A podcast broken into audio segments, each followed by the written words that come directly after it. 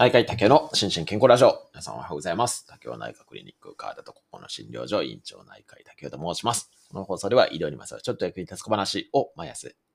毎朝5時50分ぐらいに配信しています。また毎朝5時半からライブやっていて、公開生収録や皆さんからのご質問やリクエストに直接お答えしたりしています。アフタートークも人気です。ぜひご参加ください。このちょっと冒頭の挨拶ね、変えようと思って変えてないのがバレていて、なんか噛みますね、毎回。はい、失礼しました。はい。で、えっ、と、今日はですね、ちょっと声の指標としてですね、青木先生が翻訳された認知行動療法の治療関係みたいな本が、えっ、と、先月かな、あの、出たんですけれども、それをね、ご紹介しようかなというふうに思ったんですけれども、えー、内容が難解すぎる上にですね、ちょっとあれやっぱり専門書なんで、一般の方にはね、まあ高い上に本当に難しいなって、まあちょっと私もね、理解できているかどうか微妙なんでっていうので、ちょっとあの、私が書評できるレベルに達していないっていうことが判明しましたので、急遽予定を変更しまして、えっ、と、論文紹介をしてみたいと思います。で、今日ご紹介する論文はですね、えっ、と、先月だったかな。えっ、と、そうですね。先月出たばかりの論文なんですけれども、えっ、と、British Journal of General Practice っていうですね、まあ、あの、イギリスの家庭医療系の雑誌みたいなんですけど、ちょっと私ね、家庭医療系の雑誌あんまり追ってないんであれなんですけども、知らなかったんですけれども、そこに載っていた論文がね、比較的、あの、よく見られていて面白そうだったんで、これを取り上げることにしたいと思います。まあ、タイトルはですね、そのプライマリーケアにおけるえっ、と、息切れですね、の診断の遅れみたいな、これの、まあ、質的研究っていう、そんな感じのタイトルになっておりまして、で、そもそも質的研究って、多分、ほとんどの方は何それ美味しいな的な感じなんだろうと思うんですけれども、研究はですね、この、あの、チャプターのリンクに、えっ、と、私のツイートのまとめをあってありますけれども、研究ってですね、まあ、いろんな研究の手法があるんですけれども、まあ、大きく、あの、量的研究っていうのと質的研究っていうのに分かれるんですよね。で、えー量的研究っていうのは、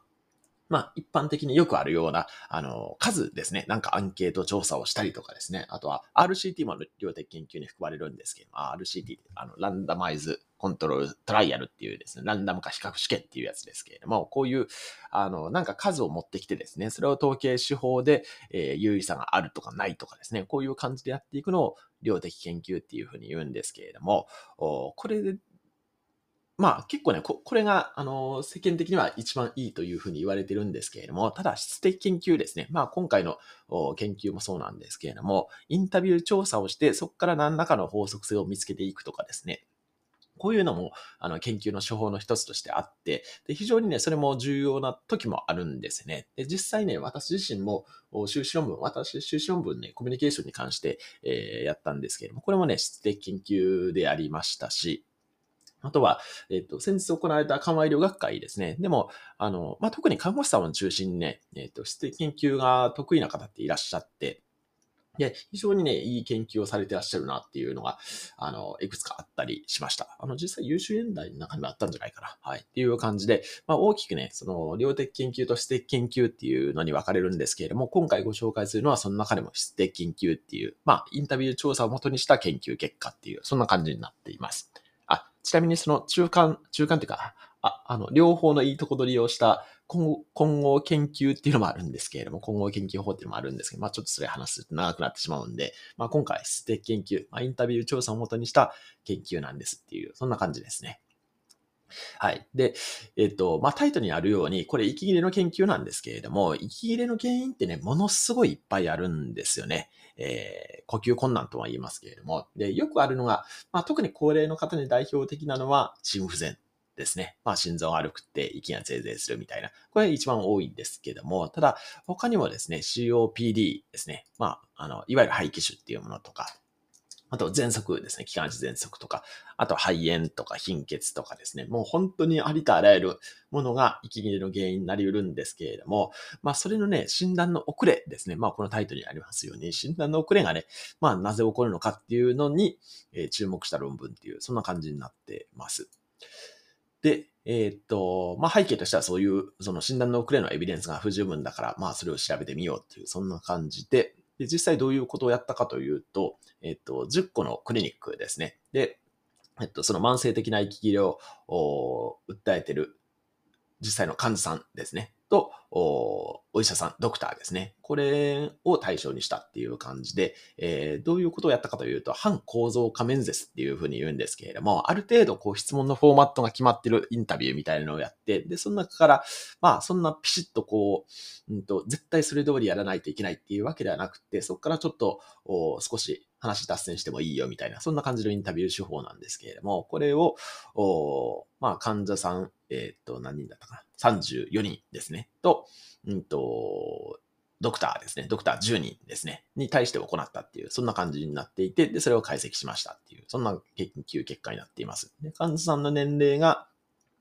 えっ、と、平均68歳ですね。で、医者の平均経験年数が17年。あ、だから私と同じぐらいですね、これね。はい。っていう方たちにインタビューをしたっていう、そんな感じになってます。で、そこから分かったこととして、まあ、あの、いくつかの、えっ、と、5つかな、5つの要素が分かったっていうことが、この研究の中では言われていて、1つが、えっ、と、息切れの症状を認識して、まあ、確認する。まあ、要は息切れがあるよねっていうことを共通理解するっていうことですね。えー、が重要っていうこと。で、2つ目が、まあ、息切れに対して、えー、臨床的な意思決定ですね。まあ、その、どういうまあその診断をどういうふうにやっていくかとかですね、この辺が非常にね、難しいっていうことですね。で、えっ、ー、と、三つ目は、えっ、ー、と、診断が確定しない場合ですね。この場合にはまだちょっと会話の内容としてですね、難しさが生じるっていうこと。で、四つ目としては、あの、臨床医ですね。まあ、医者は症状の管理よりも、その、診断ですね。えー、の管理ですね。診断の管理、疾患の、病気の管理ですね。これを優先するっていうこと。で、えー、5つ目として患者さんの経験が、えっ、と、その、医者ですね。臨床医のコミュニケーションのスタイルによって、まあ、かなり影響されるんだっていうことですね。まあ、どういうふうに感じるかっていうことですね。この5つのテーマに集約されたっていう、そんな感じの研究結果になっています。で、これね、まあ非常に面白いなと思って、まあ、あの、特にね、息切れに関しての、その慢性の息切れは、あの、自覚症状がね、ないことも結構あるんですよ。この一番目の話ですけれども、その、そもそもあなた息切れ生じてますよっていう風に伝えても、そうなんですか？みたいな感じになることって結構あって、これはあの COPD とか、まあ心不全でもそうなんですけれども、もう明らかに外来歩いてきてですね、もう目の前に座ってヒーヒーなってるんですけれども、客観的にはですね。なんですけど、本人的には、あケケロッとしてるっていうか、あ、そうですか？みたいな感じで、えー、なる方もいるんで、まあ、ここら辺のね、やっぱりギャップが非常にあるなというふうに思いますし、あとは、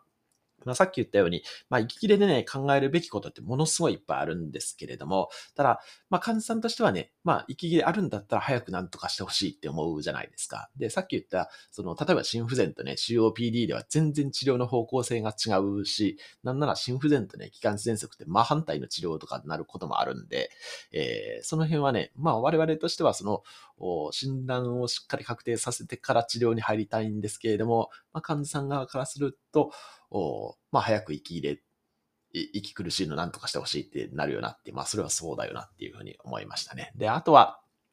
あの、合併してきたりすることもあるんですね。例えば、えっ、ー、と、COPD の患者さんに、えっ、ー、と、心不全が起きるとかですね。あと、病気的に合併してる、その COPD プラス喘息っていうような概念とかもあるんで、栄光っていうような概念とかもあるんで、この辺で、なかなかね、その病気自体をピシッとこう、区別し、できないこともあるっていう難しさもあったりとかして、それがね、余計に、あの、その治療の難しさにも直結してるっていう部分もあったりしますね。はい。で、まあ結局で、まあ最終的にはその5番目のテーマに書いてあるように、えっ、ー、と、やっぱり臨床医のね、コミュニケーションスキルもね、重要だなというふうに思っていて、だからそこら辺、患者さんにね、いかにこう、うまく説明して、で、まあ、理解していただけるかっていうのの臨床医のスキルが、臨床医側のね、スキルも求められるんじゃないかなというふうに、この論文を読んで改めて感じた次第です。はい。ということで、まあ、皆さん、息入れ感じたときはですね、まあ、あの、お医者さんにかかるとは思うんですけれども、そこで、まあ、よくコミュニケーションをとってですね、まあ、医者はこういうことを考えてるんだよっていうのを少しでも知っていただけたらいいかなというふうに思って取り上げさせていただきました。はい。何かの参考になれば幸いです。では、今日も幸せな一日でありますように、お相手は内科医の竹でした。興味津々。